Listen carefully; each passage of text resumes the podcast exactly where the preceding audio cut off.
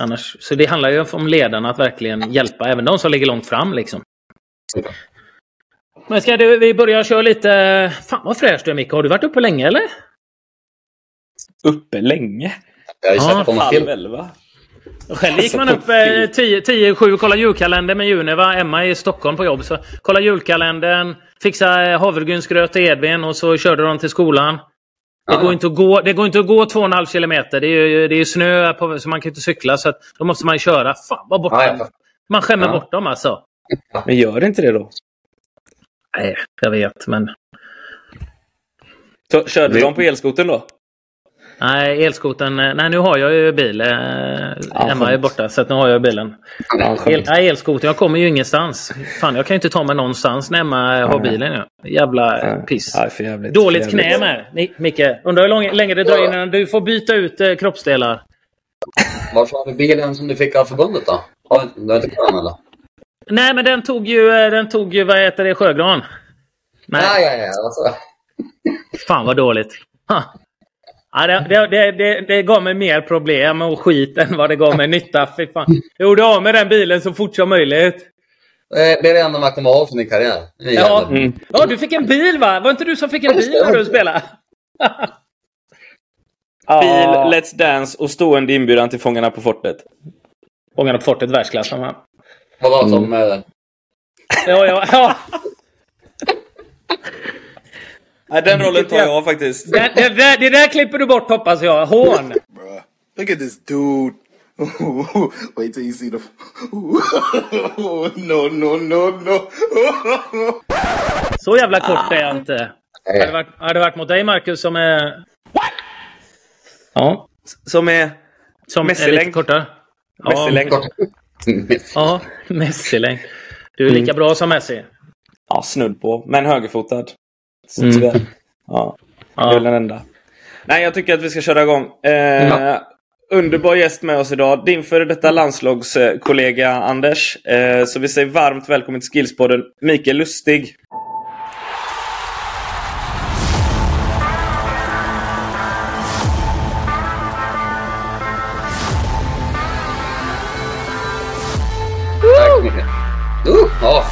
Hej jubel.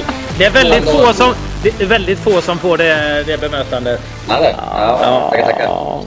Jag tycker att du har kastat det lite väl fritt med, med det där jublet det senaste. Men ja, så är det. Hur är läget, Micke? Jo, men det är bra. Tack. Eh, har väl inte överdrivet mycket att göra just nu, så att, eh, det är ganska lugnt. Eh, men nej, eh, men det, det rullar på. Mm. Du, jag läste faktiskt lite om det, för att jag tänkte så här. Vi ser det ofta i tv-rutan ju, eh, i studion. Relativt ofta ändå, får man väl ändå säga. Men eh, vill du tillbaka till eh, klubbfotbollen eller fotbollen på något sätt, eller? Eh, jo, men det vill jag väl på något sätt. Det är där man trivs och det är väl där man känner att man, att man kan tillföra någonting. Eh, sen är väl det kruxet är väl att så här, hitta vad exakt vill jag göra. Eh, vilken mm. typ av roll passar för mig. Eh, mm. Så det är väl lite där vi nu. Jag har lite samtal, lite ja, intressant samtal med, med olika personer och, och klubbar, så får vi, får vi se vad, vad det leder till. Har du, har du gått den här tränarutbildningen också? Jag kommer inte ihåg. Ja. Du gick den C B A också? Ja, precis. Så att, mm. den var klar i, i oktober. Så att, ja. Just det. Snyggt. Vi kommer säkert komma tillbaka till det sen. Men först så vill jag att du tar oss igenom din karriär lite grann. Eh, med start i Umeå och eh, är det Sandåkerns S K? Mm, stämmer. Det började där? Ja, så jag började, eh, var väl tidigt på bollen där. Morsan, farsan, så att, fast jag är född i, i december åttiosex så, så spelade jag, tränade jag med någon som var född åttiofyra, så var jag ju betydligt liksom eh, yngst och minst i, i, i den gruppen, så jag har alltid varit eh, fotboll liksom egentligen från, från dag ett. Uh, mm. Sen eh, spelade jag med Sandåkern fram till jag var fjorton eller femton tror jag. Uh, och eh, var väl egentligen där på något sätt i Sandåkerns A-lag. Jag har aldrig varit back förut, men A-laget som spelade då i division fyra behövde en högerback. Och eh, de frågade om jag var sugen att testa på, så, Så sa jag ja, och sen på, på den vägen var det. Så spelade jag väl högerback i, i division fyra ett år innan jag gick till Umeå F C då. Mm. Just det. Du spelade med dem som var två år äldre. Var, var det um, på grund av brist på spelare liksom, fanns det, var det, hur många var det liksom? För så var det ju när jag var liten, då var det, ja. Då spelade man ju med äldre också, men det fanns ju inte så många.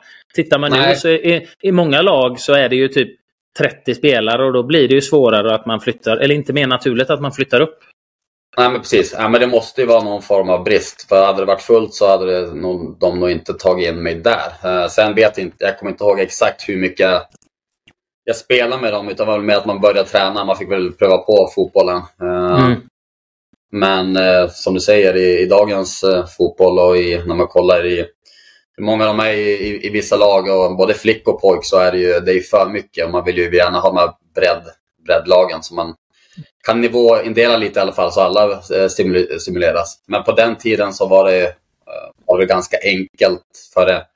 En själv som var, var duktig när det var på sjuman, att eh, behövde man gå upp och hjälpa till i åttiofemorna så, så fick man göra det, och fick, behövde man gå upp i åttiofyrorna så kunde man göra det. Den problematiken är ju ganska stor nu, för det finns ju inte de platserna, de behöver inte hjälp, de, de som är äldre. Nej, eh, precis.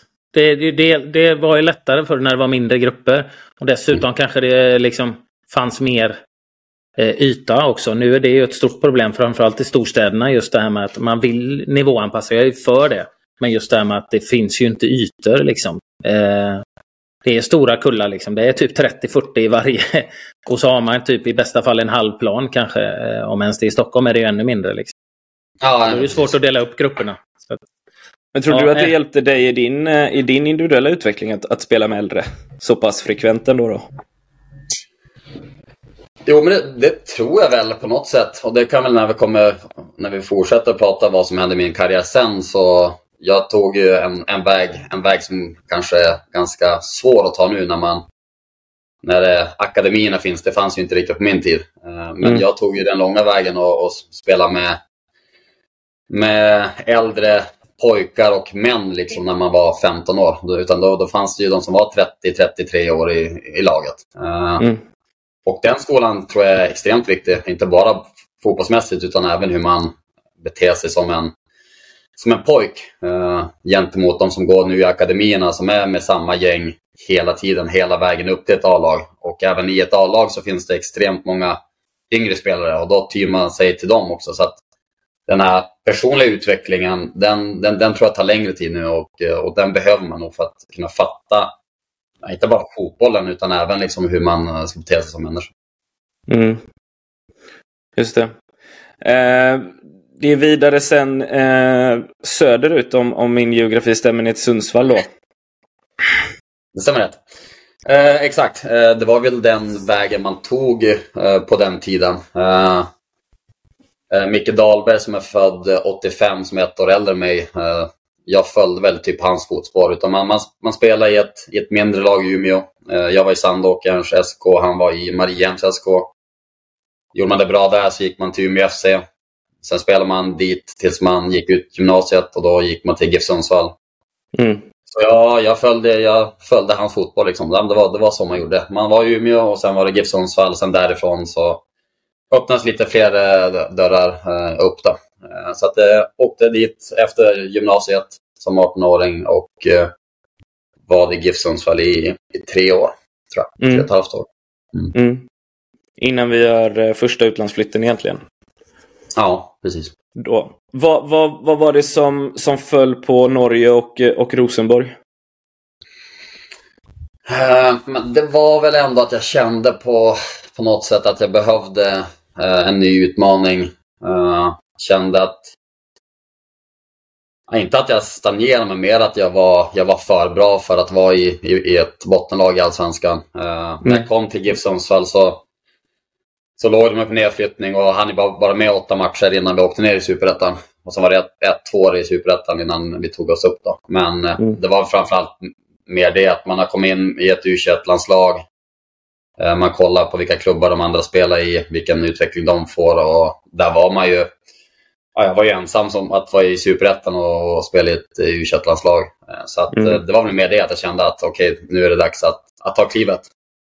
Eh, sen fanns det några andra vägar. Jag tror Mittgyllan var lite sugen. Var skandinaviska lag då. Mittgyllan mm. och sen fanns det ju såklart eh, svenska klubbar också. Men eh, eh, nej, men det känns bra. Erik Kamrén som då var tränare där. Att, att få, en, få en svensk tränare i, i en stor klubb som Rosenborg som Som just där och då hade det ganska tufft och behövde liksom gjorde en, en, en ny satsning så, så, så kändes det rätt. Vad, kommer du ihåg vad, liksom, vad var den största skillnaden på, nu kanske utan att pissa på GIF Sundsvall såklart, som en mindre allsvensk förening då också. Men och, och, vad var den största skillnaden att gå till Rosenborg och Norge? Nej, men det tror jag förväntningar. Eh, en kommer till en klubb som har en, en historia och eh, det finns bara eh, en sak som gäller där och det var, och det var eh, att du ska vara bäst i Norge. Det, det är inget snack. Oavsett mm. om du spelar en okej okay fotboll och gör bra prestationer så, så det spelar ingen roll. Utan här i Rosenborg ska vi spela på ett visst sätt och vi, vi ska vinna matcher. Eh, och gör man inte mm. det så, så går man gärna tillbaka och pratar om eh, hur bra det var förr. Så mm. det var framförallt där att man även fast man kände att man gjorde det ganska okej okay, så var det fortfarande folk som snackade om att jo men för några år sedan så var vi i, i Champions League och vi var där i elva tolv år i rad och mm. tog upp de här gamla spelarna och det blev lite så här, vad fan, fokus mm. på, på nuet. Men mm. det har jag ju känt liksom under hela min karriär därifrån att, att jag fick känna på det så pass tidigt i, i Rosenborg. Det har ju liksom, det har ju präglat min, min karriär därefter och liksom att kunna leva med den pressen och veta att vad, vad, gäller, vad är det som gäller när man kommer till en, till en stor klubb och där det finns en stor supporterskara som, som kräver det bästa. Så att, mm. eh, det, det fick man ju lära sig snabbt och det, det har varit nyttigt för mig. Rätt tufft ändå att gå från då Sundsvall som målsättning egentligen gå upp i Allsvenskan och hålla sig kvar till att mm. gå till ett lag där det finns ingenting annat än att vinna högsta ligan. Ja, det är en jätte, jättegrej. Såklart att jag är ju egentligen innan Sundsvall också så har jag ju spelat i lag som alltid har haft som mål att vinna en serie och gå upp i en serie. Och, eh, det var ju första gången när man kom, när man kom till Sundsvall att ja, nu är det bara att hålla sig kvar. Och det gjorde det ju för inte. Så att de första två åren i Superettan så var ju det tänket där i och för sig att sen, nu ska vi upp. Mm. Eh, så jag hade, jag, jag hade väl jag har ju knappt haft ett år där jag varit i en klubb. Utan det är ju för ett halvår med Giffarna först och ett halvår med Giffarna in, innan jag lämnade till Rosenborg. Så att den, den känslan att eh, liksom, ja, men nu, nu ska vi bara försöka få ihop några poäng så att vi klarar oss kvar. Den, den har jag knappt haft i, i, i min karriär. Mm. Just det. Men eh, intensitet på träning och sånt där, det, det kanske följer även när du går vidare till, till Celtic sen. Eh, Det måste varit en ganska så stor skillnad kontra hur vi tränade i Sverige, känner vi. Ja, absolut. Och de, de är ju de är kända för sin fysik i, i Norge. Och eh, det tror jag kommer från att eh, jag menar, alltså redan som barn så då, då är du ute på tur och du är ute i, i, i ja, med friluftsliv och du åker skidor och du, du springer och alla är ju så jäkla hurtiga. Liksom. Så att eh, mm. eh, jag hade ju ganska lätt med, med fysiken där också, sprang på väldigt mycket så att för mig var det ingen jättechock så, utan jag var väl låg väl i, i framkant när jag var i, i, i Giffarna, men det var väl mer att de yngre som kom upp, det var ju det är ju maskiner och då, som man mm. ser på deras karriär sen så är det ju det är ju ett hårt jobbande folk då, om, om, om man säger så så att eh, och jag tror att det är ganska naturligt där att där jobbar man stenhårt. Det är ingen som mm. ifrågasätter att varför måste vi göra det här tråkigt, utan det var mer en, en njutning för, för norrmännen mm. än bara för en svensk kanske. Ja, alltså det där, jag är ju liksom, hos mig har det kokat ner till att det är en kulturfråga egentligen. Eh, för att vi la ut, du vet, vi driver ju även Skills Academy eh, vid sidan av podden kan man väl säga, eller tvärtom. Kanske, men, men vi la ut ett inlägg när Martin Ödegaard, när det läckte hur han tränade eh, i gymnasieåldern och strax innan där. Eh, och första kommentaren på det inlägget var eh, när vilar man då? Mm. Eh, och det var ju lite så här. Ja. Men, men det är väl lite, var det inte Saletro som var med i ett avsnitt som, som sa det om eh, hans norska kollegor liksom, att de, det är ju deras liv liksom. De går ut mm. på tur och de, de är väldigt aktiva liksom. Överlag. mm. utöver sin träning liksom. Så det ligger nog i deras D N A någonstans att, att vara aktiva. Mm. Eh, ja, precis. Och sen eh, även om jag tror även alltså förr också när vi var yngre, även fast inte vi, vi tränade så mycket som man kanske bör göra, så fanns ju, vi hade inte kanske, framförallt på din tid Anders, så fanns det inte så mycket att göra utan då... Så jävla gammal. Ja. Nej, men då var det ju, då var det ju spontanfotboll hela ja. tiden. Mm. Och, och den, den, nu ska jag inte svära, jag vet inte exakt hur det ser ut, men känslan i alla fall att ungdomarna inte har så mycket spontanfotboll som man hade i alla fall back in day. Det finns lite andra saker som, som lockar. Uh, och det gjorde väl att man kanske var mer tränad än, än vad man är idag i alla fall. Mm. Fast man inte hade så, så många lagträningar. Men det var ju när, det var ju fotboll på skolan. Och så när man kom hem och man inte hade en träning så, så var det ju fotboll med, med sina polare liksom. Mm. Ja, men så var det, det fungerar ju tyvärr lite annorlunda. Vi är lite be- mer bekväma idag. Och som du säger, det finns mycket andra saker som lockar med tv-spel och skärmar och, och saker och, och det var ju inte bara fotboll utan det var all möjliga. Man provade ju alla idrott, man gick ut och spelade basket om det fanns en basketkorg nära. Eller Eller man gjorde egna olympiader, liksom allt möjligt. För att det fanns kanske inte så jävla mycket annat att göra.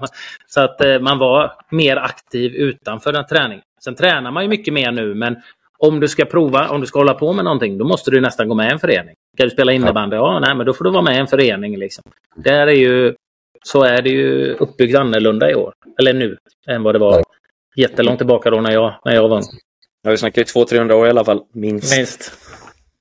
Men eh, skillnaden, vi, vi, vi drar vidare som sagt till Celtic sen. Märkte du någon, var det någon större, var det något glapp där också, Rosenborg till Celtic? Ja, men det var mer så intensiteten på träning tror jag. Eh, och det som jag gjorde, eller fel, felet då, det var ju att eh, säsongen slutade väl i november i, i Rosenborg och mitt kontrakt började i januari. Mm. Och jag sa ju till då att äh, men jag, jag, jag behöver ledigt. Och det är någonting som jag kände nu, att jag borde ha åkt dit tidigare och kunna fått en två, tre veckor att komma in i träningen, slussas in. Mm. Så när jag väl kom dit, då var det ju bara rätt in och bara köra. Och det mm. tog inte lång tid innan man liksom började få skador. Och det har jag aldrig haft i min karriär innan. Mm.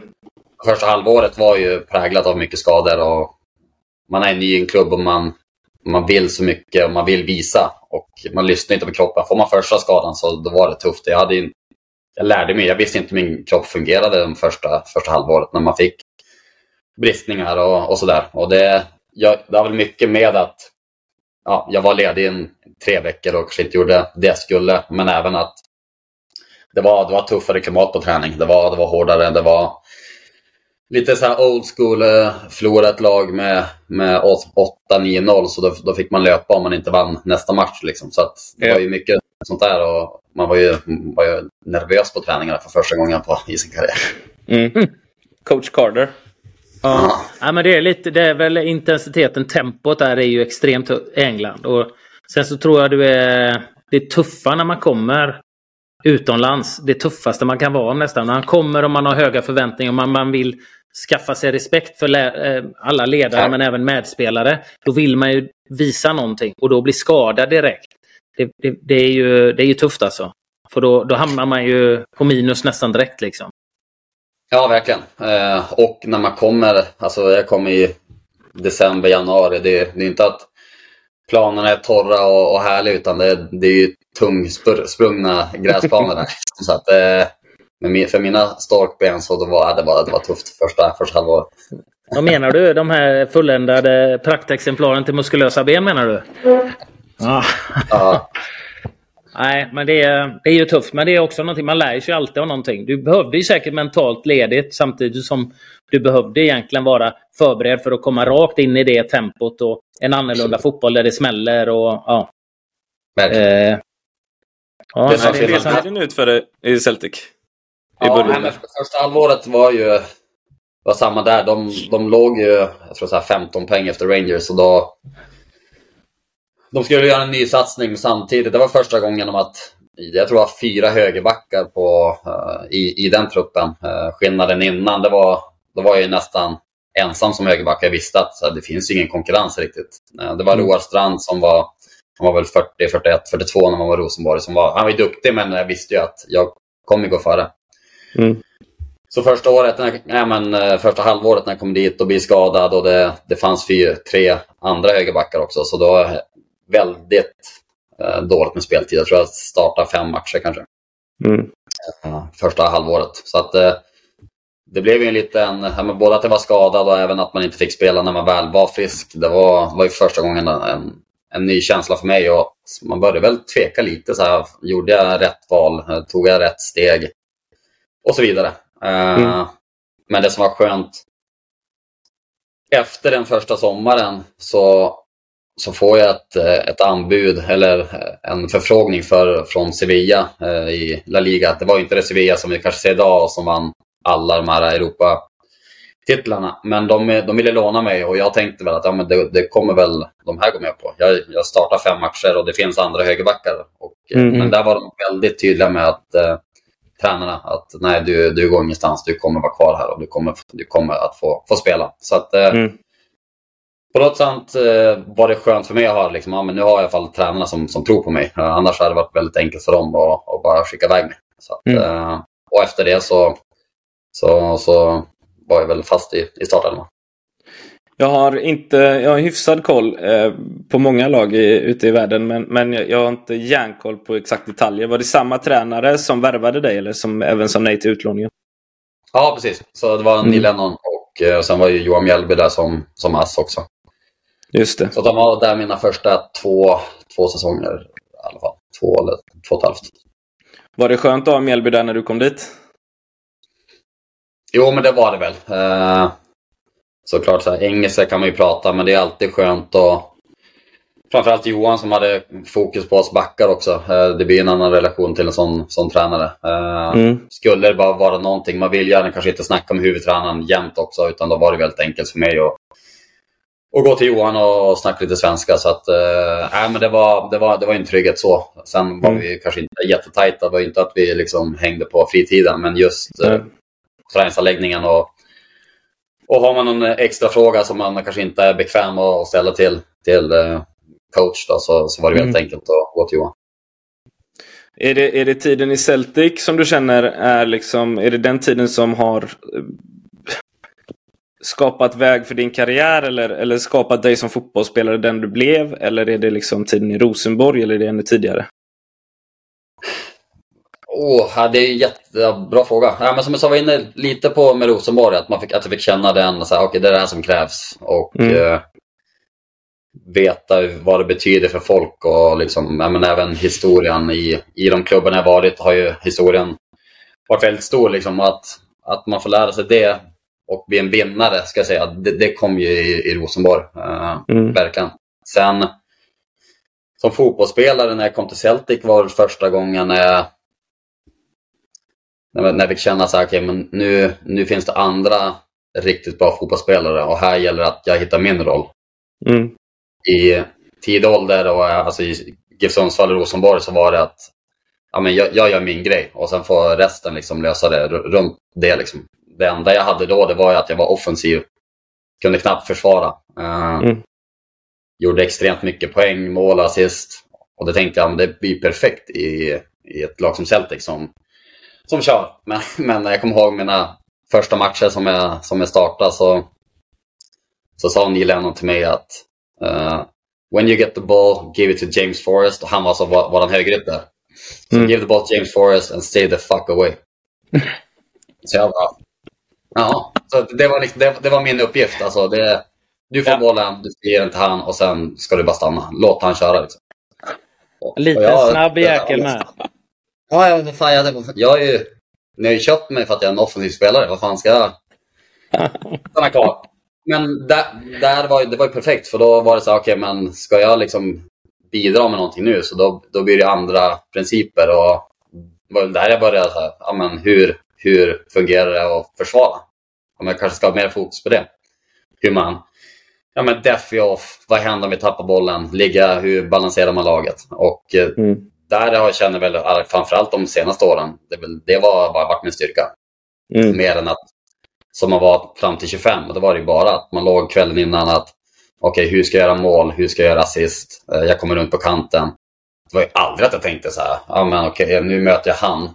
Hans egenskaper. Det är att han är högerfotad, han gillar att gå inåt, eller han är vänsterfotad och det, det tänkte jag aldrig på innan. Men där, ja. det, där och då var det tänkte mer, okej, okay, nu är det laget som är viktigt. Nu är det inte jag mm. som ska göra de snygga målen och assisten, utan nu, nu är det laget som är viktigt. Och det, det lärde jag mig med mycket Celtic, och, och det hade jag med mig ja, med resten av karriären. Fick du överlappa mm. någonting i landslaget då? För under den här perioden så, är du, så blir du ju landslagsspelare också. Eller det blir du ju egentligen när du kommer till Rosenborg. Eh, kan man väl säga. Men, men fick du överlappa någonting i landslaget? Anders, du har pratat väldigt mycket om kombinationsspelet i landslaget. Ja, ja men jo, vi, men det, ja, vi, vi hade ju bra. Vi hade ju mm. den hög... Jag, nej, jag spelade ju inte alltid, men när jag spelade, det var ju väldigt, jag var ju väldigt trygg med den högersidan. Ofta var det ju Micke och Sebastian framför. Och den triangeln mm. där liksom. Mm. Uh, i och med att alla, alla vi tre var ganska uh, bolltrygga och liksom smarta spelare också. Så att vi hade ju många matcher uh, där jag tyckte det var uh, ganska fungerande. Uh, Micke kunde överlappa, Sebastian sprang uh, som en duracellkanin och, och jag låg, låg kvar. låg, mm. Stod still. Nej, men vi var ju duktiga passningsspel. Vi, vi hade ja, men ganska bra kemi, kände jag i alla fall där ute. Det ja. fungerade väldigt bra. Så mm. det, ja, det, det, det, det, du var ju väldigt tidig med den. Du ville ha bollen. Känner inte du för att du fick bollen på mitten, ja, men då kommer du ner på min plats. Mm. Och då var det fullt där. Då fick jag ju flytta upp. Och sen flyttade mm. jag Sebbe in. Så var jag lite inne i mitt fält också. Så det, det fungerade ju otroligt bra. Och det var ju en annan typ av fotboll som vi spelade där också. Så det blev en mer offensiv roll för mig där. Mm. När Anders var med den som, som kanske balanserade upp då. Och mm. så fick jag stå för, för, för bredden. Så det, landslaget var väl offensiv i alla fall till en, till en, till en början. Mm. Det passade ju också ganska bra, för du, du hade ju mycket mer löpning i benen och Sebastian också, mer fart och mer, mer ork mm. och det, det blev ju ganska naturligt att, och jag ville gärna ha bollen på mig, så var jag duktig på att släppa bollen på löpande spelare som ville ha den, så, att, eh, så Micke och Sebbe, men det fungerar ju även sen efter jag slutade. Ni har ju alltid haft bra kemi där ute, det har alltid känns väldigt tryggt, både offensivt och defensivt tycker jag. Mm. Ja, jo, men jag tror att har man, har man tre spelare som spelar oftast här, som, som högerback, så är det de, det viktigaste. Det är höger in i mitt och sen är det höger eh, mittfältare. Det, det är oftast de man har mest kemi med. Sen har man någon mm.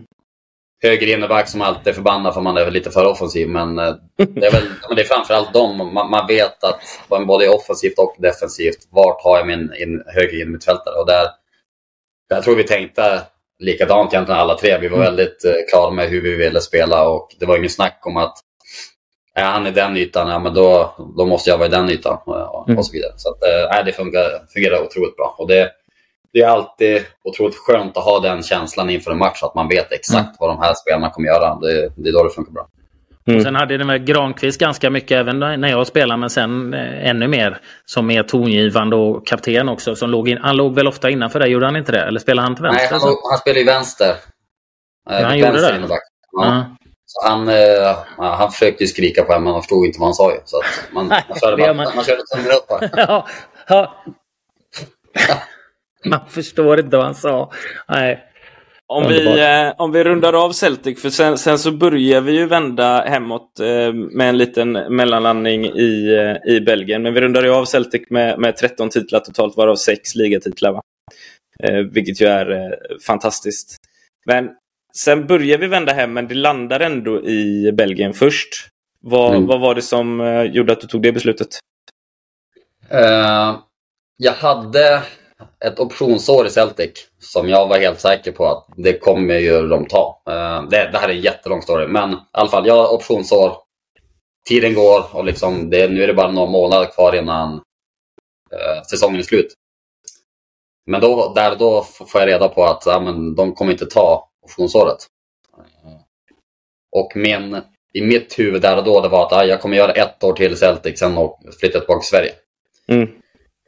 Men då när det kom ganska jag menar, snabbt att ja, men nu, nu blir det inte ett år till, eh, så började vi kolla lite eh, andra alternativ. Eh, och då kom då Gent då, som eh, så, först när de hörde av sig så tänkte jag ja, men det är en, det är en klubb i Belgien, det, det känns inte jättehett. Men de, de flög över till, till Glasgow och de pratade väldigt gott och liksom det var att vi vill ha dig som en ledare och även efter karriären så vill vi jättegärna att du går in, in äh, du vet hur det är. de, de sålde in klubben och jag kände mig att åh herregud, mm. de vill ha mig. Plus mm. att de gav mig ett treårskontrakt och jag var ju trettiotvå till trettiotre. Att få det treårskontrakt där och då så var det ganska bra, men ja, vi kör. Skulle mm. vi inte trivas då är det väl, de har inte köpt mig för några pengar, då är det bara att driva kontraktet då. Så att ja. eh, Så då blev det eh, Belgien eh, och eh, har, det är väl första gången, nu har jag ju varit i Celtic och som jag sa innan att det har varit väldigt så här, defensivt tänk, eh, men nu helt plötsligt så spelar vi med en diamant på, på mittfältet och belgisk fotboll är väldigt mycket att eh, det är fram och tillbaka och det, det är inte så mycket lagtänk. Så första månaderna, det var, det var ju som att jag var tjugotre, ja. Det var offensiv mm. fotboll och tror jag fem assist första elva matchen i ligan och jag tänker fan, är det här jag, jag kan ju fortfarande. Mm. uh, och sen uh, uh, ja, men med tanke på att då började det bli till åren. Uh, vi gör det jättebra i ligan. Uh, vi gör det bra i Europa också. Så det blir Europaspel och jag spelar alla, alla Europamatcher. Sen har vi en ung belgare som är högerback som spelar de matcherna som är, jag behöver vila då. Uh, sen var han otroligt duktig och gjorde alltså, frisparksmål och han var jättefin. Mm. Så jag förstod ganska tidigt att uh, det här är en spelare som de kommer satsa på, såklart. Mm. Jag känner mig fortfarande viktig i, i laget, men sen slår ju uh, corona till uh, och uh, då börjar man ju känna att uh, nu kommer de säkert komma när som helst och säga att vi vill att du kommer dra härifrån. Mm. Uh, Och så blev det också. Och vi, vi, vi trivdes inte jättebra i Belgien. Så vi, vi väntade ju på det samtalet egentligen. Man vill ju gärna inte gå till klubben först. För jag vill gärna, jag, jag sitter ju med, ett, med två år kvar. Mm. Och har lite pengar. Så att man försöker gamla lite där. Men yeah. i alla fall, för att göra en, en lång historia kort. Så, så kom jag överens med, om, en, om en deal då. Så, så avbryter vi kontraktet där. Mm. Just det. Och då blir det hem till A I K. Ja, precis. Mm. Mm. Vad, vad gjorde att det föll på att lotten föll på A I K så att säga? Var de mest eh, visade de mest vilja? Nej, nej, inte. Jag vet inte ens om de ville ha mig, utan det var mer att eh... du bara stod där på träningsplanen imorgon. Nej, men de låg ju, de höll ju på att åka ur där under sommaren. Eh, och hade väl köpt, jag tror Sotte gick dit och Filip Rogic, men de lagt ut lite pengar.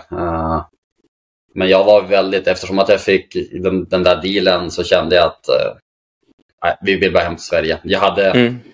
kunde gå tillbaka till Rosenborg, kunde, det fanns även några, några klubbar i England och, och, och sådär. Men då, just där kände vi att äldsta dottern var väl nio, nio år då. Då kände vi ändå att ja, men ska, vi, ska vi göra en Ska vi göra ett äventyr till så ska det vara något extremt bra där man inte kan säga nej. Och det, det fanns inte riktigt. Och då kände vi att jag inte är jättesugen att flytta kanske till Malmö heller. Det känns ändå inte som att man flyttar hem. Och då hade jag ju Sebbe i A I K och A I K alltid, alltid fascinerade mig på något sätt. Så att det var ju mer att jag fick ringa Sebbe och, och säga liksom, du får säga till Jurelius. Alltså jag, jag kommer att spela gratis. Alltså så länge mm. jag får ett kontrakt. För då började tiden mm. ren ut också. Det var ju bara någon, någon dag kvar. Mm. Sen trodde vi kanske inte att de hade, skulle komma med exakt ingenting. Noll kronor i lön. Men Sebbe tog det lite bokstavligt. Jag tänkte så här, fan. Han höll inte din rygg där då? Nej, nej. Han, han, spelar, han, spelar, han spelar gratis, tar han. Han kan tänka sig att betala årsavgift. Ja, nej, precis. Nej, men så att, nej, men det, det, det blev en bra lösning så att eh, fick komma, komma hem eh, till A I K och skrev på ett kontrakt som var, tror jag sträckte sig åtta, åtta månader eh, fram till tjugohundratjugoett och då var det då E M skulle vara. Så att eh, nej, men det, det, det, blev, det blev bra. Mm, just det. När du har, eh, ja, vi kan ju börja med att summera en fantastisk karriär. Eh, kul att du kom hem också. Eh, men i de klubbarna som du har varit i, har du någon känsla för, för jag antar att i varje klubb du har varit i så har det roterats upp ungdomar. Mm. Du pratade om Rosenborg förut, att de som kom upp var liksom maskiner i stort sett. Märkte du någon skillnad på de unga som roterades upp om du liksom jämför klubb för klubb lite grann? Var det några egenskaper som stack ut liksom? Mm. Ja, men jag skulle säga både i, i Rosenborg och i Celtic eh, så fanns, ja, men det var, det var så här karaktärer som kom upp på något sätt. Eh, jag var ju fortfarande ung när vi var i Rosenborg, men där var det ju alltid yngre mot äldre, och det var ju inte att de de eh, sa ju knappt förlåt liksom, och det älskar jag ju på mm. fotbollsplan. Alltså det var ju verkligen att de är här för att visa att vi ska, vi ska ha en plats. Mm. Eh, högljudda tog, tog plats liksom. Uh, och det är väl någonting i alla fall som jag känner nu, att lite som jag är inne på, att när det kommer upp för mycket ungdomar så man tyser till dem, och när det är passningsövning så är det oftast, ja, men då är det samma gäng eh, hela tiden, och de pratar, ja, nu, de pratar kanske utanför plan men in, inte så mycket på plan, uh, och där tyckte man skillnad uh, både i Celtic och i Rosenborg, att när de väl var och, och tränade med oss så, så tog de för sig. Både som fotbollsspelare men även snacket. Liksom. Det, var, det var karaktärer på, på ett helt annat sätt än vad jag kan tycka. Ser vi i, i svensk fotboll nu. Det, det, det är väldigt bra fotbollsspelare och de har otrolig fysik, tycker jag. I alla fall gentemot när jag var den åldern. Men väldigt få karaktärer. Någon som det brinner till och de skriker på träning och de vill ha bollen och de blir förbannade på en trettiotre-åring fast han, fast han inte spelar bollen. Mm. Där är det med att de är, ja, men det är lite för många, lite mer försynta. Ja, men lite mer försynta. Mm. Uh, och det är väl det jag trycker på väldigt mycket. Att, så här, var, var inte rädd för oss. Liksom, vi äldre älskar ju om någon ung kommer upp och visar karaktär. Just där mm. då kanske vi snackar ner dig. Mm. Men, ja, men, jo, jo. men efteråt då, då vet vi att ja, fan, han, han är att räkna med. Uh, mm. Att det, det är väl någonting som, är, som jag känner att eh, det behöver nog jobba lite med på, på ungdomssidan. Mm. Men bara för att ta en, en, en parentes, kan det vara någonting som vi själva har skapat i Sverige, det här att, att man ska håll, hållas tillbaka om man är ung, man ska vara ödmjuk, vilket det, till viss del kan vara bra, men det, det, det, om man tittar överlag så kan jag uppleva i Sverige att vi släpper inte fram någon. Vi låter inte han spela för han är inte färdig än. Han är inte redo. Medan man ser utomlands i riktigt stora klubbar där det finns sexton-sjutton-åringar som är riktigt långt. De får chansen, de får spela fast. De är inte heller färdiga. Har vi skapat någonting där i Sverige? Är vi lite för rädda för att ge unga chansen? A I K har ju varit ganska duktiga på det. Eh, kanske varit tvingade också med ekonomi och, och sådär. Men överlag svenskar så... Ah, svenskar, ah, men han är, han är sjutton, han är inte färdig. Eh, nej, men det... Ingen är väl färdig liksom egentligen. Nej, nej. Utan, eh, men det känns som, det kan ju vara en mix av att vi är fega som ledare att släppa fram. Det kan vara också av att vi har skapat en kultur där de som är sjutton arton är försiktiga. Men jag upplever lite grann, så var det ju även på min tid, att ja, men du ska gå alla steg. Nu är du sjutton och arton, ska du spela där och sådär. Men du, ah, han är inte redo för lag, fast är han inte det? Jag menar, du hade kunnat gå in och göra det bra som sjutton arton-åring liksom i allsvenskan eh, om du har fått chansen. Jag vet inte, det kanske är kombinationen. Förstår ni vad jag menar, Marcus? Du ser ut som ett mm. frågetecken. Nej, jag långa jag långa jag frågor igen. Nej, jag ser men, ut så här bara. Jag kan inte hjälpa det. Nej, men, men nej, känslan man får när man ser det är att vi är, vi är väldigt försiktiga med att släppa fram för de ska vara färdiga utomlands. Ja, men det, så, det, det, så släpper de ju fram tidigare. Men det är kanske vi som har skapat den här kulturen att våra mm. unga, som du säger, inte är tar för sig för att vi har liksom, vill hålla tillbaka dem.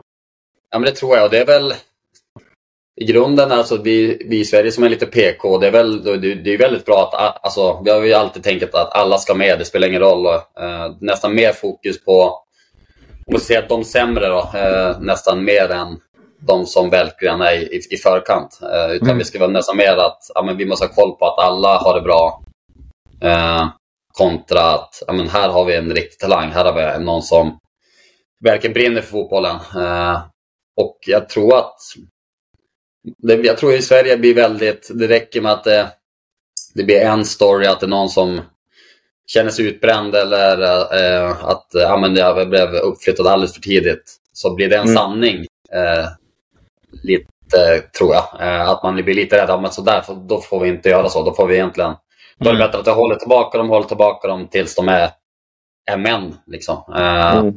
Men som du säger, i utlandet så. Och som jag sa, det är väl fint på ett sätt, absolut. Men abs- jag är helt enig att vi måste ha bättre fokus på de som verkligen brinner för att man ser att han vill verkligen bli fotbollsspelare. Att det här finns en talang, en rå talang. liksom gör mm. någonting bra med det. Men det, sen... krävs ju lite, det krävs ju lite attityd och karaktär också. Kliva upp om du är sjutton. Ja, men du är så bra, du ska upp med A-laget. Och en del som ja, kanske är jätteduktiga känner bara, men fan, är jag, klarar jag det liksom? Medan vissa, de riktiga karaktärerna, nej, det är klart jag ska upp där, jag är bättre än dem, jag ska ta dem. Nej, det är ju det man vill ha i huvudet. Mata, vi borde kanske mm. bli bättre på att mata in det i huvudet liksom. Och spelare. Plus att kanske inte, plus att kanske försöka snacka lite om den här stressen och pressen på att du måste utomlands direkt. För jag menar, så här, Micke, du var tjugotvå, eller? När du lämnade ja, för Rosenborg. Ja, men tjugo, ja, precis. Uh, ja, jag var tjugoett när jag lämnade Giffarna, va, tror jag. tjugofyra ja. När jag lämnade Rosenborg, ja. Just det. Anders, du var ju pissgammal. Du var ju typ tjugofem, liksom, när du lämnade för Southampton, va? Ja, typ. tjugofyra, tjugofyra, och elva månader. Ja, okej, okay, ja. Nej, men så här, det känns också som att det är så många i typ så här femton, sexton, sjutton års åldern som känner så här att de har misslyckats om, de in, om, om Dortmund inte har ringt förrän de är arton. Så känns det som att de redan där har tappat tjugo procent av sin mentala styrka för att de tror att de har misslyckats. Mm. Alltså, fan, ta två säsonger, ta tre säsonger i Allsvenskan. Stick, välj, välj rätt klubb istället sen när du väl går. Så mm. att du, din fortsatta utveckling blir bra, liksom. Ja. Men det kanske är vårat fel också. Ja, men nu nämner du Dortmund då, och så här, det är stora eh, klubbar, men jag tror största skillnaden nu också det är att nu finns det så många dörrar som är öppna. Det fanns ju mm. inte back in the day. Eh, nu kan du gå som arton-åring, kan du gå till ja, men Asien eller, eller vad som helst. Mm. Och liksom, och där någonstans tror jag att den stressen hade man ju inte när vi var unga. Då var det att man visste att du måste minst göra en bra säsong i Allsvenskan. Sen kommer mm. du vara kvar i samma lag. Visa ett halvår till att det inte var tur det förra året. Sen mm. kanske du kunde gå vidare till, till en holländsk klubb eh, eller en, en större skandinavisk klubb. Men mm. eh, absolut, den här stressen, den, den märker man ju. Eh, och eh, det är väl där någonstans när jag var tränare med mina, eh, eller de, när jag var lite i P sexton i akademin i V S K, så ser man den stressen. Eh, och har den stressen i den åldern, för det var en, var en ålder där jag började gå ner mig. Uh, jag, var som, jag var väldigt duktig när jag var spelade sju man, var alltid en av de bästa. Sen som det var lite inne på innan, att de som är tidigt utvecklade springer om en där och då. Uh, mm. Jag var väldigt sen i utvecklingen, men jag visste ju att jag i grund och botten är ju bättre fotbollsspelare. Mm. Men jag kom inte med i, i länslag till, till Halmstad, utan det, och det, då är jag liksom i, i Västerbotten. Alltså det, det är inget stort län så. Uh, mm. Och hade de, den pressen som idag varit då, då hade jag ju verkligen känt att ja, men nu är det ju helt kört. Alltså, är, är inte jag liksom topp tjugofem i Västerbotten, ja, men då är det ju, då är det ju bättre att foka på pimpling eller någonting. Mm. Så att, eh, smal sport. Och, ja, smal sport. Mm. Så att, och det försöker jag säga och liksom till de som, de som jag springer på nu, att även om det inte skulle gå i vägen när du är fjorton femton, så finns det ju, det finns ju extremt många andra vägar som du kan gå. Det är inte säkert mm. att, ens att en akademi behöver vara rätt väg. Mm. Du kan till och med kanske gå till en different tre-klubb eller different två-klubb och, och ta den vägen och be, få, en, få en bättre utbildning eh, än, mm. än eh, i akademi. Då. Så att, eh, men just den stressen det, som finns i ungdomarna idag, den, den är väldigt påtaglig. Hade du någon i, i, sån, i den unga åldern som sa, det, som sa detta till dig liksom? När du inte Nej. kom med i de här länslagen? Det var någonting du fick Nej. komma på själv bara? Nej, alltså, såklart. Man, man hade väl de tankarna men inte kom med när, när tränarna tog med jag menar, andra i, i, i Sandåkern. Alltså jag, vi hade väl en fem, sex, sju spelare som kom med i länslagen, men jag var inte en av dem. Och då, mm. då kände man att liksom, ah, okej, okay, då, då är det väl över. Men jag har väl alltid haft ett, alltså jag har ju alltid brunnit för fotbollen och all, det har alltid varit, varit nummer ett. Så mm. det var ju, man var ju fortfarande bara fjorton när man, väl, när man åkte Halmstad, så att det var väl aldrig liksom att jag kände att ja, men nu, nu skiter jag i det här. Mm. Och mycket kanske beroende på att man hade ju inte något annat än, än fotbollen. Man, man spelade innebandy, innebandy på vintrarna, men det var ju fotbollen som, som man gjorde. Men sen tog det ju ett, ett och ett halvt år så, så var man uppe i bland och bättre igen. Så att uh, det, det gick ju snabbt. Men uh, nej, uh, såklart jag hade ju stöttning i morsan och farsan. Men uh, mm. nej, inte, inte många andra. Jag såg någon sån, jag såg någon sån statistik när jag var på den föreläsningen som jag pratade om innan eh, med biobanding, där sen utveckling, tidig utvecklad och, och så vidare. De som nådde A-landslaget, vad krävs för att nå A-landslaget? Eh, kommer inte ihåg om det var, de hade tagit spelare som hade spelat i någon A-landskamp mellan tjugohundraelva och tjugotjugotre eller vad det var. Men det var det ju, eh, den, den stapeln som var längst var ju de som typ eh, hade spelat U tjugoett och sen A-landslag. Mm. Och även ingenting och sen inga landslag. Och sen tror jag stapeln var väl ungefär samma, de som har spelat typ eh, eh, U nitton, U arton eller U tjugoett och sådär. Så att, äh, men det, jag tyckte det var ganska intressant liksom, att det finns ju det, det är ganska många som når A-landslag. Det är få, få som når som spelar som är med U femton liksom. Och sen mm. går hela vägen. Så att, det är ganska intressant eh, eh, tycker jag. Men det är någonting mm. som jag var inne på att prata innan, just det där med att flytta och stress och flytta tidigt när man är femton sexton. För mig, jag har aldrig löst det, tror jag. Vi har en gemensam vän, Sebastian Larsson, som, som stack tidigt. Det finns ju några få undantag, Kulusevski är väl en annan. Men det, det, jag tror det, det är sällsynt att klara det över den åldern liksom, äh, att flytta, för det är ju en helt annan.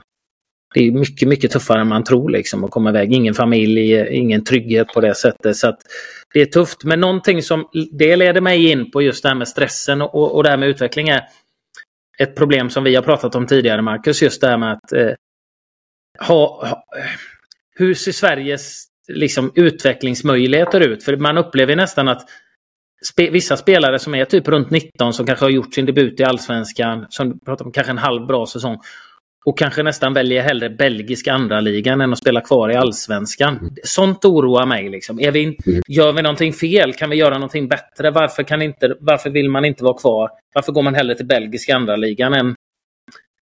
Och det, det är en svår nöt att knäcka, och jag har inga, inga svar. Men är det bättre utvecklingsmöjligheter där? Är resurserna bättre eh, att utvecklas? Har du någon spontan ja, känsla ja, eller vad tycker du?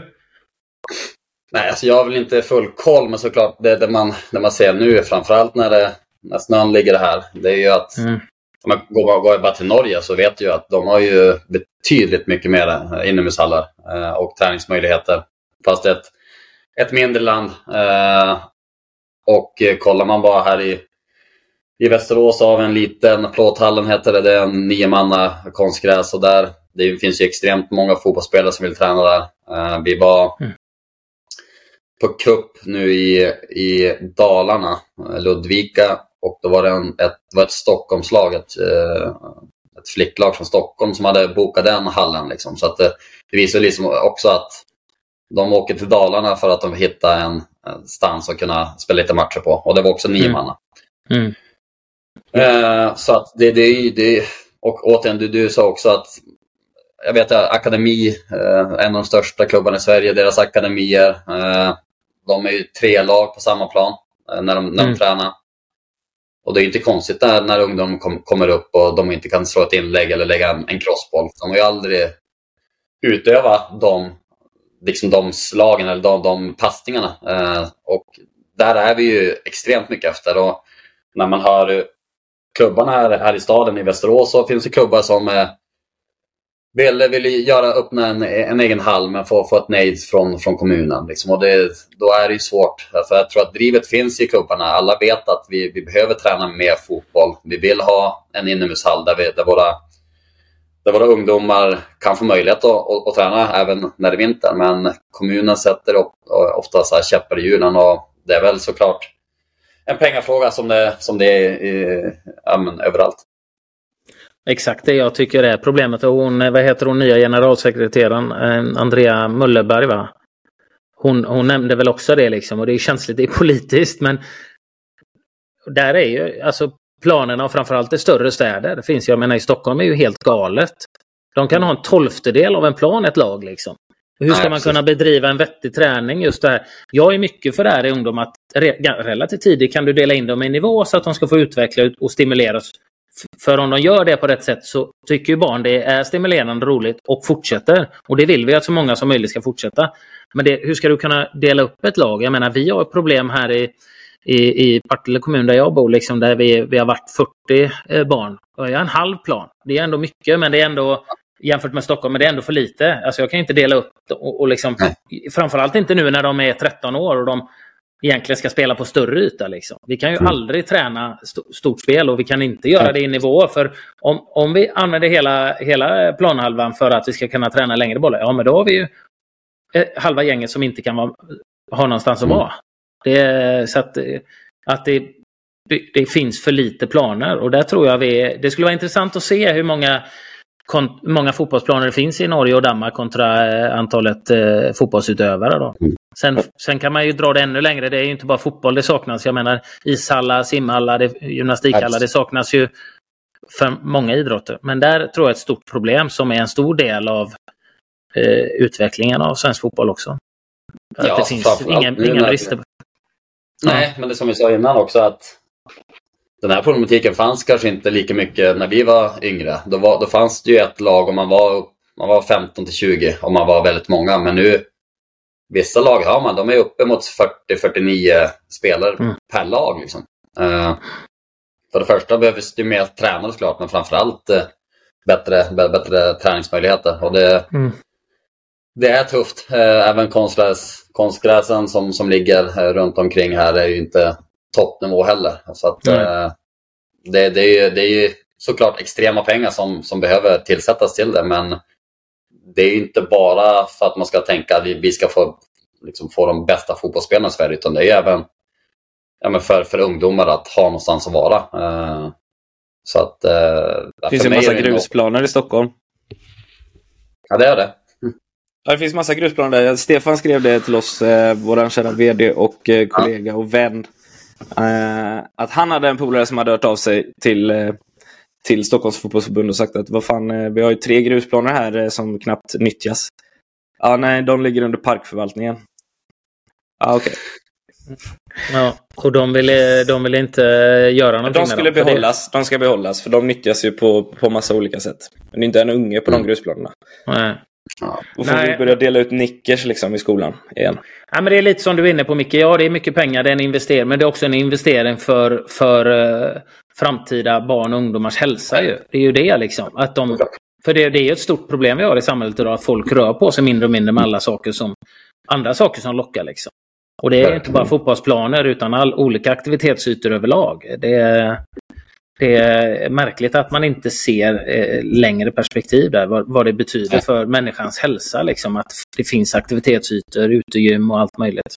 Utan det är bostäder, bostäder, det man tjänar mest pengar på såklart. Mm.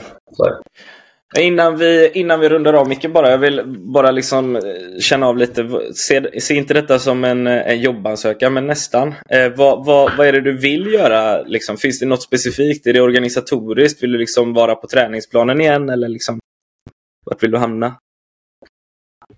Nej, men det är väl det. Jag har ju, har ju några strängar på min, på min lyra. Så mm. att, eh, nej, men jag... jag... Klart att, nej, jag, jag tycker det är jättekul att vara på planen och vara i ett omklädningsrum, och där, där vet jag, där är jag bra. Alltså det är ingen sak om saken. Samtidigt så finns det så mycket annat eh, igen, om vi nu bara kolla eh, i klubbar liksom, att eh, re- hjälpa till att rekrytera spelare eller ta hand om sponsorer och, och så här. Det, det tycker jag är kul också. Jag är en, jag är en social kille, så att eh, och det är lite där eh, jag är nu liksom, hur mycket eh, tid och kraft vill jag lägga ner kontra liksom, hur kan man hitta en, en, en bra lösning där? Så att eh, det, är väl, det är väl lite där vi är. Eh, sen finns det även andra intressanta eh, samtal som man, som man har nu också. Men det är, det är många som gärna vill, vill ha en och ens pengar kontra tvärtom. Mm. Så att, vi, eh, vi, vi, får, vi, vi får se var, vart han är. Mm. Underbart. Älvsborg kanske? Nej, är för långt. Nej, det är lite långt kanske. Vi får det Västerås. Allt går du, lösa, du kör ju bra, väl, du kör ju väldigt bra bil, Mikael, har jag alltid, alltid tänkt. Ja, det gör mm, det. Vem, vem, det är någonting som vi inte har pratat om, nu har vi inte haft någon podd på ett tag. Det är förbundskaptens, eh, har ni någon aning eller vad, någon hunch? Jag tycker det är skitsvårt eh, och det står, känns som det står nya namn hela tiden. Eh, mm. Jag hade en förhoppning, alltså det finns ju så många duktiga ledare såklart, men jag tänkte Graham Potter har varit intressant, han är lite... Det känns som han kan göra mycket med lite mindre medel och han är duktig, men han tackar nej, vilket man kan förstå om man sitter på åttio miljoner om året, så kanske man inte går på det. Men eh, Har, har ni någon känsla, Marcus eller Micke? Jag har... Eh, det är väl så något är av de som fig- figurerar, men... Eh, Eh, vad, vad är de som figurerar? Jimmy Tillin, eh, Tony Gustafsson, eh, Jim, Olof Jim, Mellberg. Högmo, just det. Ja. Uh, nej, men det är väl där någonstans vi hamnar, alltså, kommer hamna, uh, tror jag. Uh, mm. Det var väl samma snack egentligen när Janne tog över. Det var väl ingen självklarhet att, um, att en allsvensk tränare skulle ta över. Och Janne hade väl vunnit mm. guldet med Norrköping. Så att... Uh, mm. Nej, ja, antingen om man hittar någon form av ja, men delat ledarskap. Uh, jag vet inte, men det är väl... Ja, jag har ingen insight tyvärr om det är det du försöker fiska.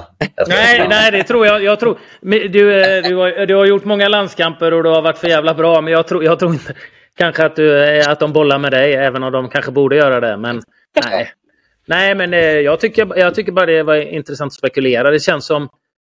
Man pratar väldigt mycket om svensk fotboll att eh, ja, vi, ja, men, det är en tuff period, vilket det är eh, i, emellanåt liksom, och, och, och att någonting behöver göras. Så jag tycker de gör mycket, det händer mycket. Jag kan tycka ibland vissa saker tar lite lång tid. Spelformerna ska vi inte prata om idag igen, men när, saker man tar fram, jag tycker det är skitbra, men när det inte fungerar så äh, då gör vi om lite snabbare. Men det känns som ibland vissa beslut eh, tar lite för lång tid och man lägger ner lite för mycket energi och pengar till att analysera saker. Men det här tycker jag är viktigt. Det, det är klart en viktig process det här. Och det, det får, får ta tid och det ska göras på bra sätt. Och det är bara spännande att, att spekulera och följa. Eh, faktiskt. Eh, då, då säger jag två namn. Som bara jag jag säger till. Jonas Tern, men det kommer det inte bli. Men... Nej, det kommer det inte bli. Nej. Jag, säger, jag säger Jens Gustafsson eller eh, Fidde Holmberg, guys. Då har jag sagt det. Du tror att de tar en superrättan tränare? Ja, han är allsvensk nu ändå. Jo, jo, nu ja. Men han är ju all... ja. Ja, men jag, nej. nej, det kommer de aldrig göra, men det är önskvärt. Men du kan väl, du kan väl hålla dig till bara, du kan väl bara hålla, hålla dig till och sköta det tekniska här framöver. Eller? För... Ställ inte frågan till mig då. Nej. Det var, det var, det är intressant, absolut. Uh, men sen tror jag inte att... Uh... jag sa inte vad jag tror nu. Det, det frågan var exakt det du sa. Nej, jag hoppas det. på. Jag hoppas Aha. på. Gör du det? Hoppas, hoppas du på det verkligen? Ja, det hade jag lätt. Ja, men visst man det, för det är väl en januari-turné som kommer snart och då bör man väl i alla fall... I alla fall att de liksom ledar, ledar teamet behöver väl hitta någon form av det vi som ska göra. Sen så ja, det kan vara kvar. Nej, jag tror inte det.